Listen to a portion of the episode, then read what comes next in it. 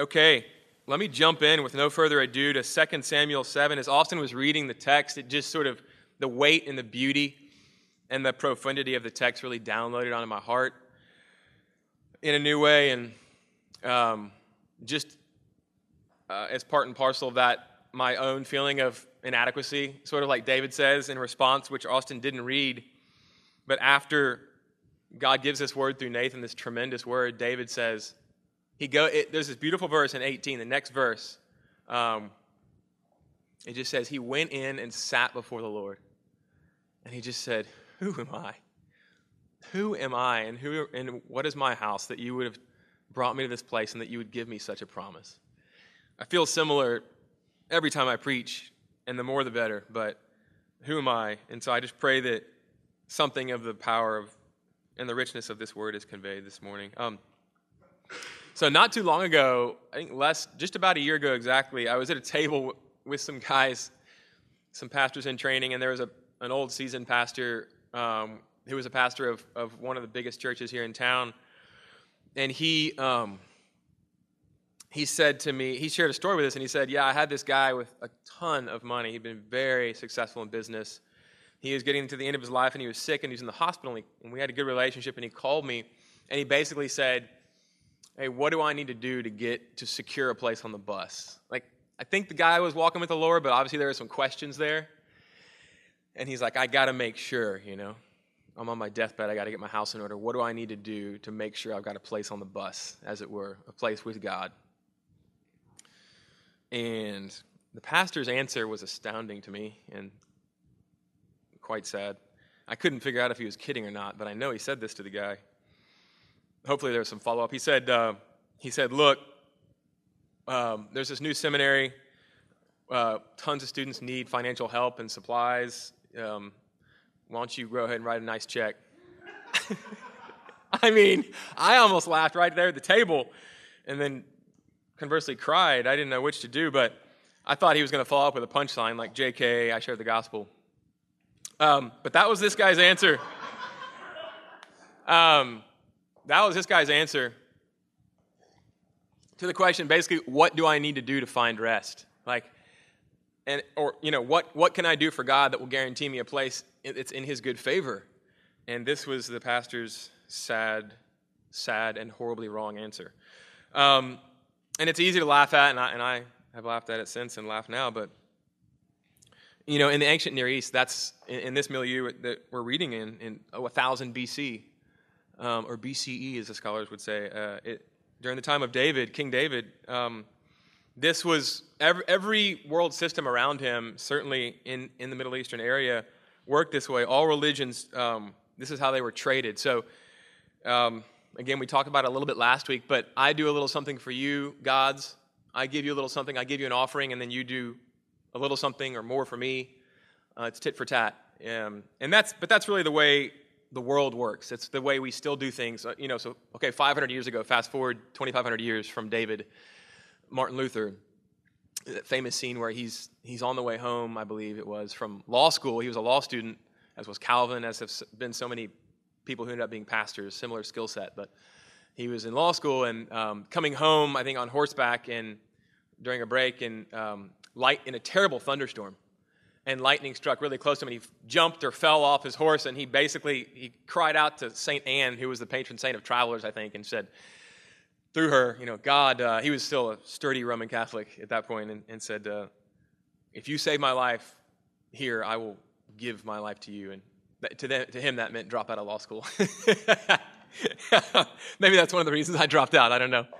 I didn't pray to saint anne at the time but um, if I do, you know, if I give you, if you give me this, if you keep me alive, I'll, I'll give you the rest of my life. Um, you know, we, we, can do the same thing with, if we have an exam coming up, we kind of have some sort of transactional prayer.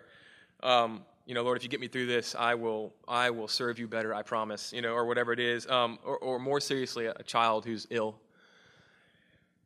or, or careening off the rails. Um, barter with God.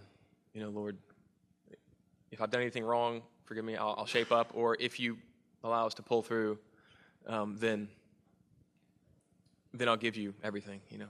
Um, or, or, if it's my health, or the health of someone I love. Um, so in almost every area of life, we, we do this. We do this with, with, our, with our jobs and, and our employers. Um, I work hard for a paycheck. I work hard to keep my job and to keep, ho- hopefully, climbing the ladder success. And well, we should. I mean, we do this in relationships. This is kind of the social fabric that holds things together.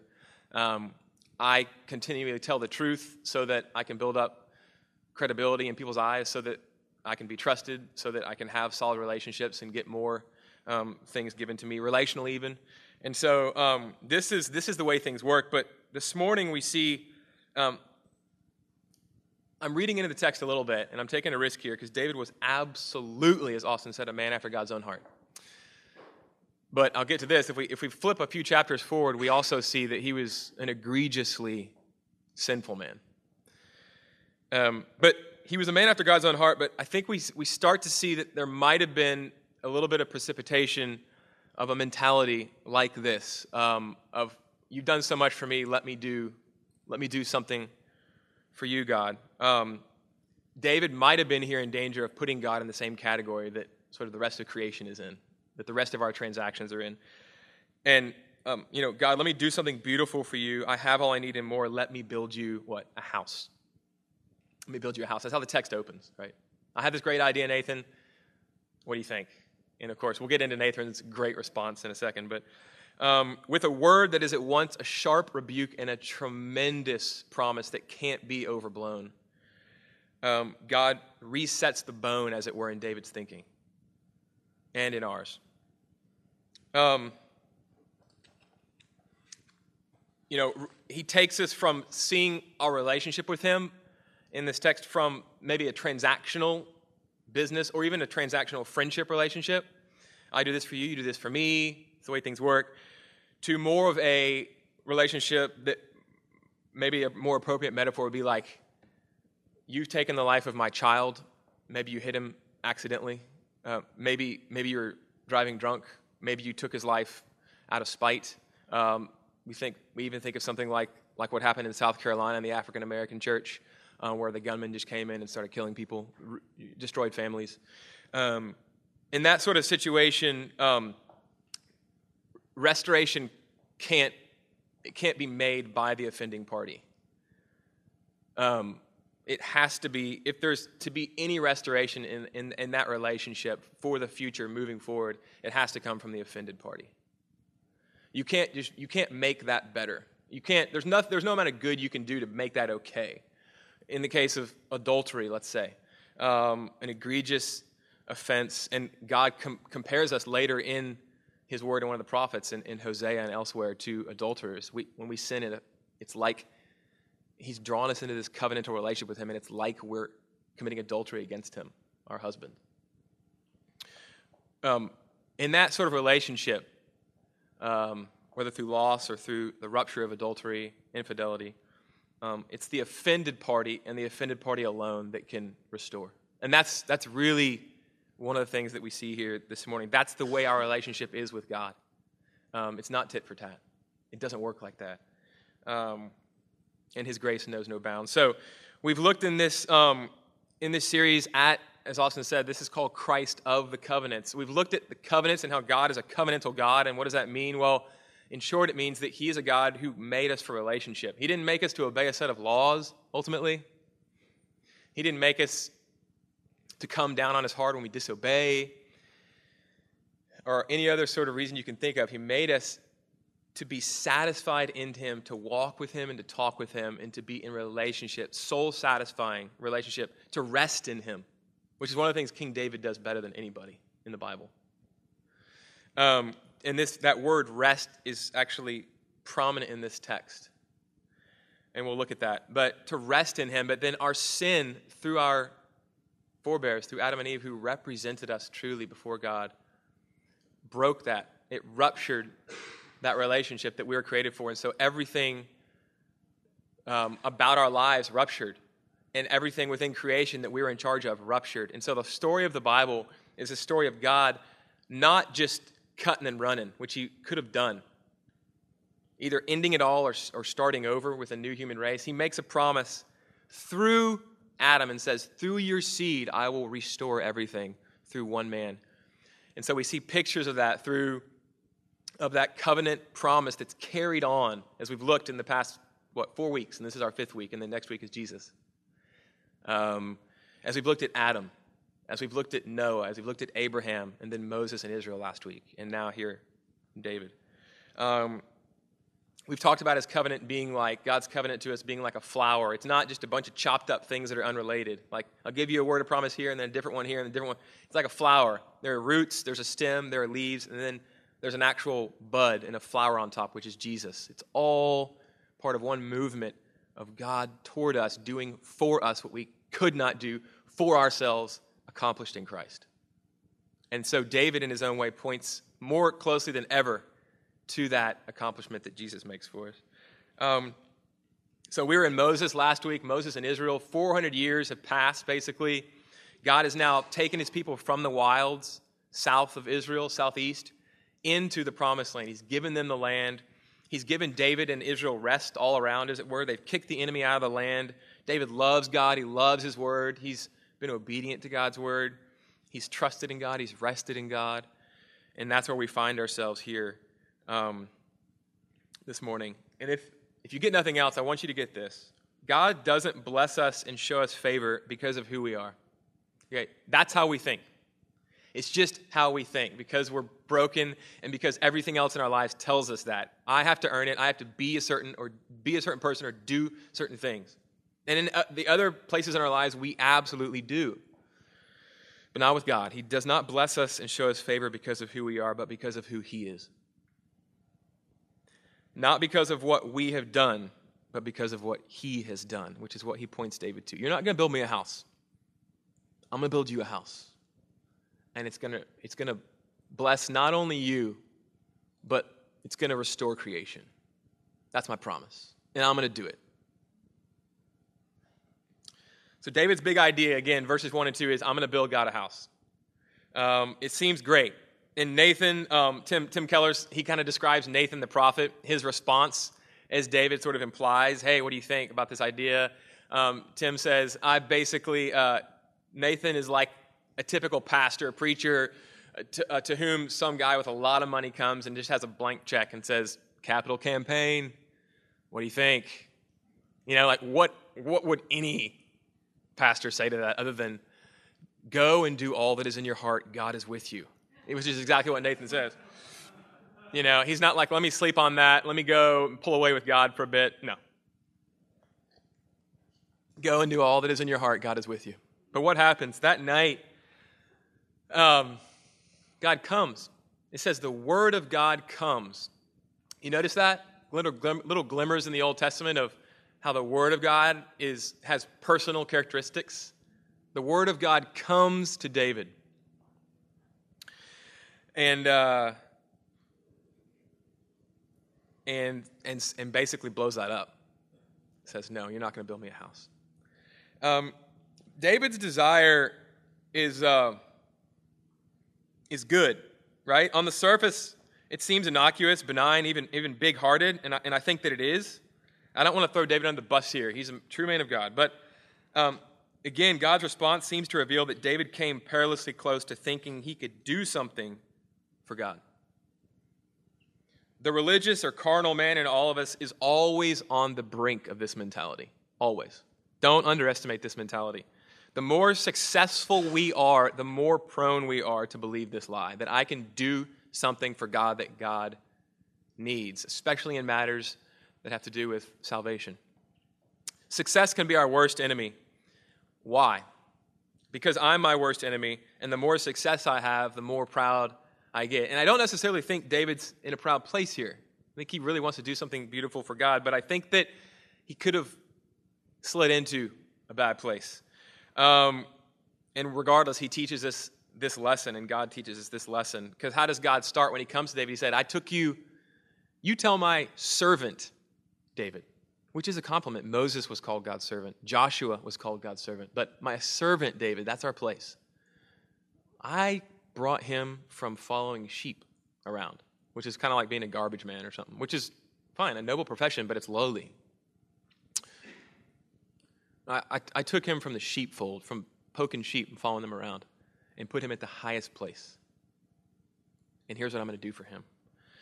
Um, Keller comments in a sermon somewhere, Tim Keller, pastor up in New York, um, that typically those who are rich think that they're experts on everything.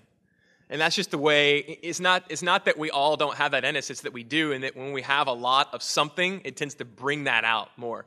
And rich isn't just money, it can be rich. I mean, there are lots of ways to be rich if you're really, really smart, or if you have great social connections, or if you have a lot of money, whatever it is. Um, it can put us in a place where we think um, that we're experts in everything and that we can even begin to perhaps do God some favors. Um, David has grown really rich, rich enough to build a temple for God full of expensive fabrics, stones, gems. Um, he's not far from God by any means, but he's in a position that could drive him that direction. That's the point.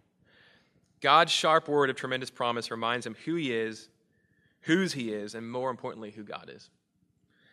So, God's promise, what does it involve? Basically, in short, we're not going to get into all the details. It's Mother's Day, and I want to try to get us out of here at a decent hour. And it's just such a rich text. We can't, we can't dig in. There are basically 10 promises that God gives. Um, and basically, it, it reduces to this I'm going to um, bless not just Israel and not just your house, but I'm going to give you a house, and I'm going to give you a son, and through him, he will reign forever. His reign will have no end, and it will bless all of creation. His reign will restore everything. There's lots of creational words that take us back to Eden that are sort of downloaded into this text, and we're going to look at some of them. Um, and it's sort of here's some promises that are fulfilled in David. Here's some promises that will be fulfilled in his son, who ends up being Solomon. But then there are some things that they're just too big for Solomon. Like Solomon ended up having, what, 700 wives and 300 concubines? I can never remember if it's 300 concubines, 700, the other way around. But either way, a 1,000 women. And that's, that's a lot of Mother's Days um, to celebrate.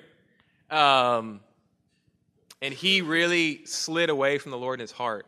Given, again, you talk about the precarious position that having, being wealthy in, in lots of ways, wise, having lots of money, um, anything at your fingertips can put you in. Man, I mean, the wisest man in the world, look what it did to him. Um, but he, he basically sowed at the apex of Israel's golden era, as it were. He sowed the seeds of exile. The history of Israel after Solomon is one of basically steady decline to exile. That's the rest of the history from this point all the way to the last prophet, if you want it in short. Um, so some of this promise is fulfilled through David, some is performed through David's son, and some of it is performed through David's uh, great David's greater son, uh, a, a, true descendant of David and of Solomon, um, Jesus, who would be born a thousand years after this period, and we'll and we'll of course we'll finish there and then look at some application. Um, but before we do, you know, I mentioned the uh, the Johnny Manziel, I think that was last week, right? Yeah, the Johnny Manziel syndrome, where um, the Browns kind of maybe forgot they got swept up in all the potential and whatever, and they kind of forgot the old psychological truism like the best way to know about future behavior is to look at the past behavior. Um, and here we could kind of, and we looked at that with Israel, how God makes this promise to Israel, but they had just broken the covenant, but he still makes a promise. He reinitiates the covenant with Israel and says, I'm going to, and keeps it and keeps it, which is why we're here today, 400 years later. Um, it's like, God, didn't you, you're tempted to say Johnny Manziel syndrome, like if, if you just looked at what they just did, you'd know they're about, they're going to break it again over and over, just like we do, and over, being unfaithful to our promises to God. Not loving Him from the heart, but loving myself first from the heart in myriad ways, right? Um, we could kind of flip that here and say, uh, man, God, if you just looked a few pages in your word, forward, four chapters, namely, before giving this promise to David, you, you would have seen he, uh, he sleeps with one of his best friend's wives, this man after God's own heart, who's continued to continually described that way afterward, after this, by the way. And then has that best friend killed in battle to cover up his sin. And, and, and in that chapter that, where, that describes this, he God is not mentioned one time, except in the last verse, and it says, But God knew, and it, He saw the evil and it displeased him greatly, and he confronts David through this prophet Nathan. But the point is that um, God knew this was going to happen, and yet he promises this to David. It's an, therefore all the more overwhelming, and it drives home our point. Um, God doesn't favor, He doesn't show us favor and love us because of who we are, but because of who He is. And it's His love that makes us lovely. We are unlovely, and it's God's unrelenting, unconditional love. And this covenant, it's going to be kept by God regardless. Although there are stipulations, right? Like, hey, your son, if he disobeys me, I will discipline him. But what? I will not remove my promise from him. And I will not remove the throne from his line, regardless of what he does, even though he's going to have 700 wives and 300 concubines and he's going to encourage my people to worship other gods all over my land. I'm still going to be faithful. So, um, is this fulfilled? Is this promise fulfilled in Solomon, David's son, or in Jesus, great David's greater son? Well, the answer is both, or yes, to be a little bit comical if we want to, but it's both. And a lot of Old Testament, to give you sort of a, a paradigm as you read the Old Testament, which can be super confusing, but one of my missions, if you stick with us, in this gathering, and then hopefully in the fall as we start at 9 o'clock, some equipping classes and such, and, and, and run those um, for the life of our time together. But one of my missions is to really demystify the Old Testament because it's a beautiful narrative, a beautiful story. And this is one of the reasons we chose to do this six week covenant series of. Uh, that's actually quite elegant and simple with a bunch of graininess, the graininess of real life in it, where God comes in into the lives of these people and is with them and lives with them and, is, and promises himself to them. But a simple, a simple narrative. Um, and uh, I, I want to be able to help trace that out. But anyway, um, in, there's a lot of prophecy that can be confusing. And one of the paradigms that we need to hang on to in prophecy is the idea of progressive fulfillment. So, so many prophecies, I would say, I haven't tallied them, but the great majority of prophecies given um, there, there's a partial fulfillment, um, like the day of the Lord is often described as the day of God's wrath, where He's going to set everything right. He's going to burn away evil and judge evildoers and do away with sin. And, and then His people are going to be in a good place, and He's going to restore everything. And He's going to come and He's going to do it. Well, a lot of times that's, that's it's like given in light, it's said, hey, the day of the Lord's coming against one of one of Israel's um, ancient Near Eastern local enemies, like the Edomites, who were sort of southeast of the, sea, of the Dead Sea, uh, and um, heirs of, of uh, Esau. Um, so there are prophets wholly devoted to like railing against one of Israel's enemies. Well, is that the day of the Lord? Well, yes and no. It's a partial fulfillment. God did come and judge that people for for lashing out unjustly and in evil against his people whom he loves. But that wasn't the consummation. The consummation is coming. It hasn't come yet. One day when God in person comes in the person of Jesus Christ. He came the first time in mercy, and he's waiting because he's a merciful God for all to repent, all who will, to come and to flee to the cross. But then one day when he comes again in person, not by his Holy Spirit only, but in person, he's going to come and he's going to wage war on all those who have not fled to him and to his cross. And he's going to finish what he started, and he's going to restore creation, which means getting rid of all evil. So either he takes care of evil on the cross for us, or we wear that and bear that for ourselves. Those are the two options in life.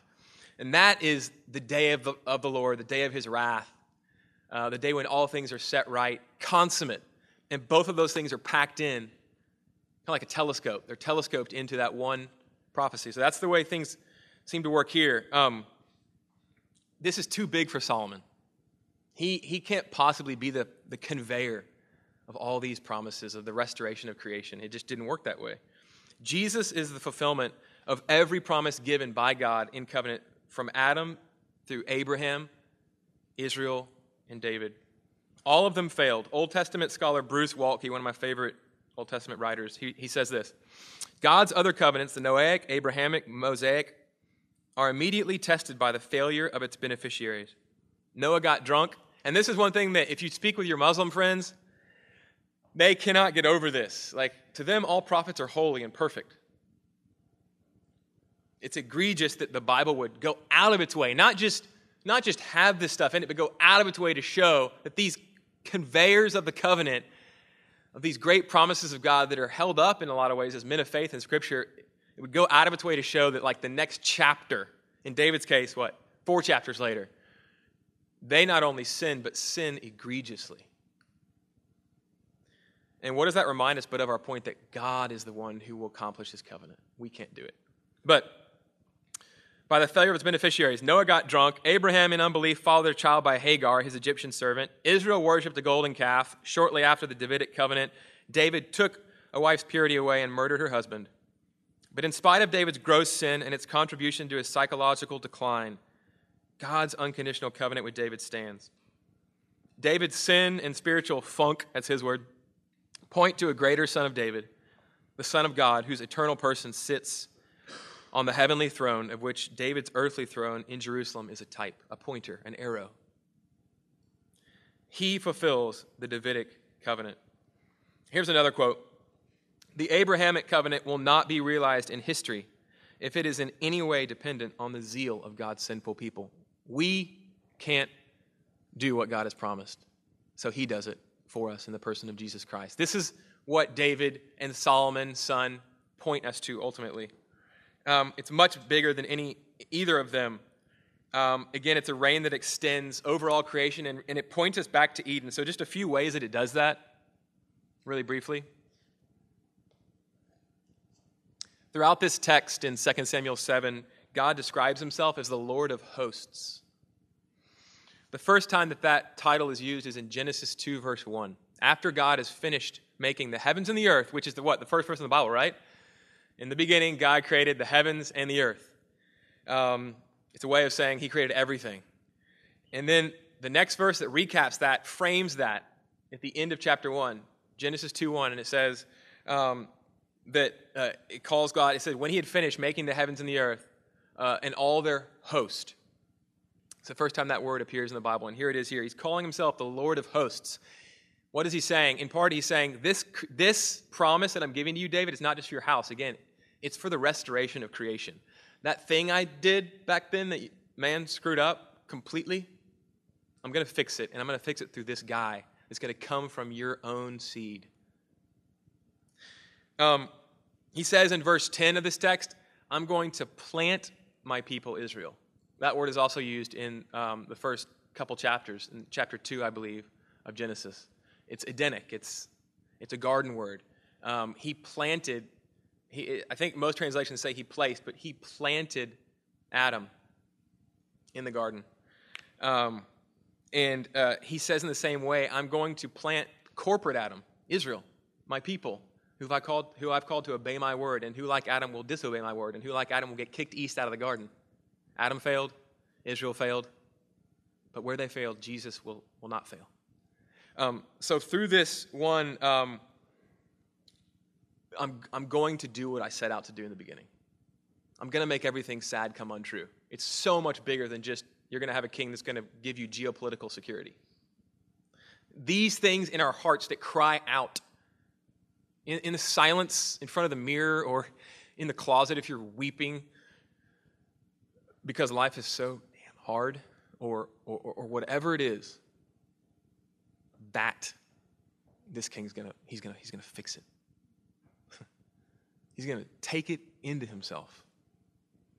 He's gonna bear that pain. He's gonna become that sin, and he's gonna make things right between you and God. And that seed's gonna grow in you as you trust in him by faith.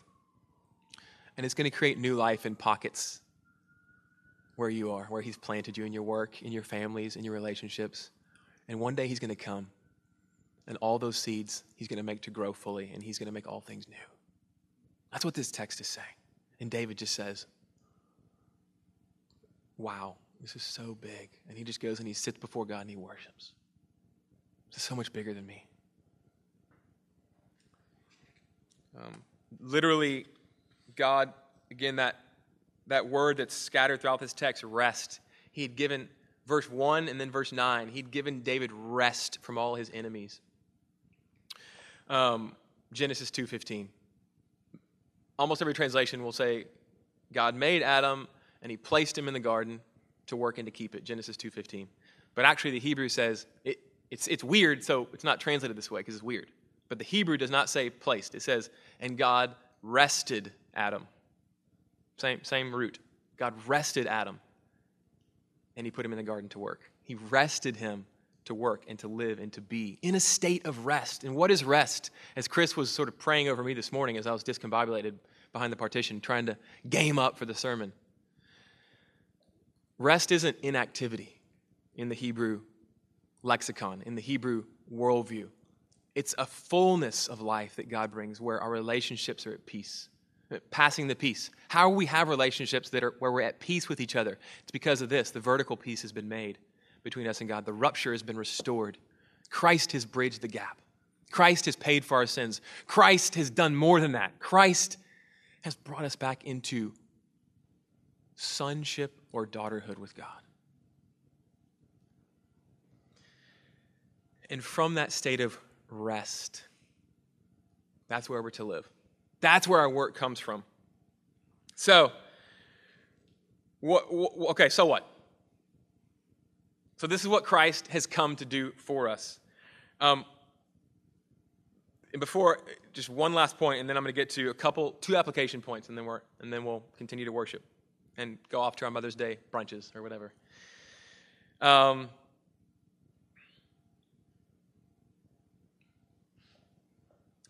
the last thing about this text that's so creational and that again takes us back to the garden that I'll point out. There, there are many more, but um, in verse 1 and again in verse 9, it says, it, the text goes out of its way to say, God, it starts off by saying what?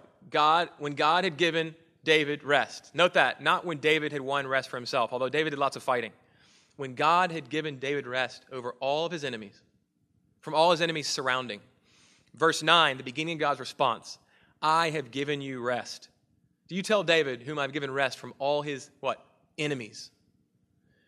With all the other words in this text and themes that point us back to creation, back to what the rupture that happened, how God made things and how we screwed them up, and then where he's going to take us through this greater Son. Enemies. What does enemies do? Where does it take us? We've mentioned this text before, and it sort of like provides a guide rail that shoots through the rest of Scripture. If we want to know what Scripture is doing, Genesis 3:15.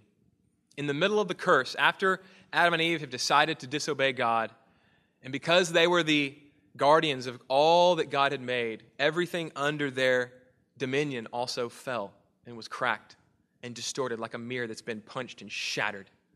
Hmm? We're still in God's image, but we're just shattered. In the middle of that curse, God says there's a thing called chiasm, mirroring. It's like, it's like literary or verbal mirroring. I've mentioned it before, and I'll mention it again.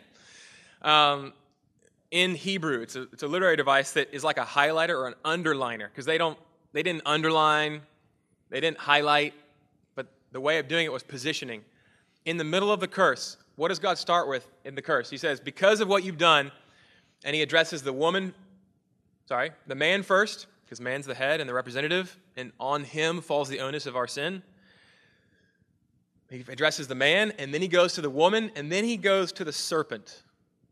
And then from there, out back to the woman, and then he finishes with man. So man, woman, serpent, and then out from that, woman, and then finishes with man. You see what's in the middle? In the bullseye of the curse? The serpent. The curse to the serpent. And in the middle of that curse, Genesis 3:15, God enters the hot core, the bullseye of that curse with this promise. He says, Because of what you've done, you and the woman, the serpent and the woman, and your seed, woman, and your seed, serpent, will be at war. Enemies. And the word that it's the first word in the Hebrew verse. It says, Enmity shall I place. Enmity shall I place between you and the woman, between your seed and hers. That's going to be something that drives through the rest of Scripture this war between the seed of the woman and the seed of the serpent, Satan the enemy of God's people, the adversary, the accuser, the liar, who hates us and he hates God's word. But God says, through this seed of the woman, I'm going to crush Satan's head. And it's a really organic, and Hebrew is an organic language. It's an organic picture. How, how do you crush? We don't do a lot of serpent crushing these days. I lived on the bayou. I did a little bit in my day. Never with my body, always with like a shovel or something. But if you're going to crush a serpent with your body, you to use your hand? No, sir. I got, there's a guy out in the, in the back row, he's from the country. He's like shaking his head. He knows. He knows what I'm talking about. You don't use your hand. You don't go for the serpent's head, um, or for its tail, rather, right? You go for its head, and you go with your foot, and you go, not with your toes, that's silly. You go with your heel, and you crush that serpent's head with your heel. Of course, that's just the way it's done. That's the way they do it in India. Man, I mean, those cobra killing kids, holy cow. They brought a different dead cobra every day to our doorstep. And that's how they do it, no doubt. You crush that serpent's head, not the tail, with your heel, not your hand. And it says that the very thing that is used to crush the serpent's head will be struck, the heel. The serpent will strike the heel of this son of the woman. But with that heel, he will crush the serpent's head. And it shoots through all of Scripture. And Christ fulfills it on the cross. Because what do we get at the cross, but at the very place where he is struck for us? Where he became sin, not his, my sin. A vicarious atoning sacrifice for me and for you. That very place where Satan thought he had the greatest victory struck the Son of God himself, God in the flesh, and killed him. I say it with reverence killed him. Sent to hell. What I would have paid, he paid. Crushed. Crushed. That very place where he was crushed was the place of our salvation. And from there, after having made full payment for us, he rose from the grave. That very thing that Satan struck at the cross became the vehicle for our salvation. It was there that payment was made. It was there that death and hell and our sin was taken care of. Right there. What does this mean for us? Two points. One, stop striving. Remember, this is God's promise to David. You're not going to build me a house. You can't do it. I'm going to build you a house. Rest in me and rest in that. We cannot earn God's favor. He loves you because he is lovely, not because you are. What did Jesus say to the Pharisees? They were like, Man, why are you spending so much time with notorious sinners? Not just people who sin, but people that are known. Like, what are they known for in this community? Sinning. He's like, Well, because I, the Son of Man, didn't come uh, for the healthy. Or he said, What? The, a physician doesn't, doesn't go to the healthy, a physician goes for the sick. And that's what I've come for. I've come for, to save what? Sinners. That's Jesus' speciality. That's what he came for to die, to live in the place of sinners, to provide the obedience before his Father that we never could, and to die in our place. Sinners. Are you a filthy, egregious sinner? Man, the more honest you are about that, the faster you will flee to Christ, and the more open his arms will be to you. The only people that he doesn't have place for are people that cannot admit that they need him. That's it. That's it. So stop striving. Beware of the tendency to build your own house. Remember where you came from. Remember what he's done for you. Let the gospel set, reset the bone in your thinking. Just to live out of a place of gratitude and humility. When people wrong us, like, God, I wronged God times infinity, and look what he's done for me. I can extend that to other people. Um, remember during this crazy election cycle, Jesus is on the throne. He's the king, regardless of whom we elect. He's the king. He, he puts kings and rulers and presidents up and he brings them down. And his mountain, as it were, of rulership is going to fill the earth. And his glory will cover the earth as the waters cover the sea. Um, and, you know, so stop striving, but because we stop striving, once we get that, that that's what the gospel means, we don't have to work for God's favor, we can't. He's given it unconditionally. Receive it, knowing that you're a sinner. He died for you. Once we stop striving, we can start working. That's another thing this tells us, right? Because what? It talks about this new creation. That doesn't just start one day when Christ returns, it started when he came the first time. And every time we look to him in faith and just do what he's called us to do in our workplace, working with excellence, having the gospel on our lips, treating people with kindness, serving each other, his kingdom is being built. His gospel is going forward. People's lives are being changed. People are hopefully moving from death to life as they believe on Christ in our presence. We, the church, He has called to this area and planted in this area, not just to see souls saved. That's not the gospel. The gospel is not just my soul stamped for heaven. The gospel, this text tells us, and the whole Bible tells us, is God came to restore everything, all of creation. And our salvation and our restoration is part of that. He cares about culture. He cares about these shops. He cares about Westheimer. He cares about Richmond. He cares about the fact that human trafficking, we're a hub for it. He, he cares about women that are enslaved to that. He cares about the strip clubs. He cares about businesses thriving. He cares about our being involved, going into jails where people just don't have much hope at all, going into homes, meeting in homes. Um, because He cares, we ought to care. And as we plant and as we live and as we work and as we move into this area, he wants us to work for the restoration. As we stop striving and rest in Him, believing the gospel, preaching the gospel with what we do and say, He wants us to seek the good of the city, to seek the welfare of the Galleria.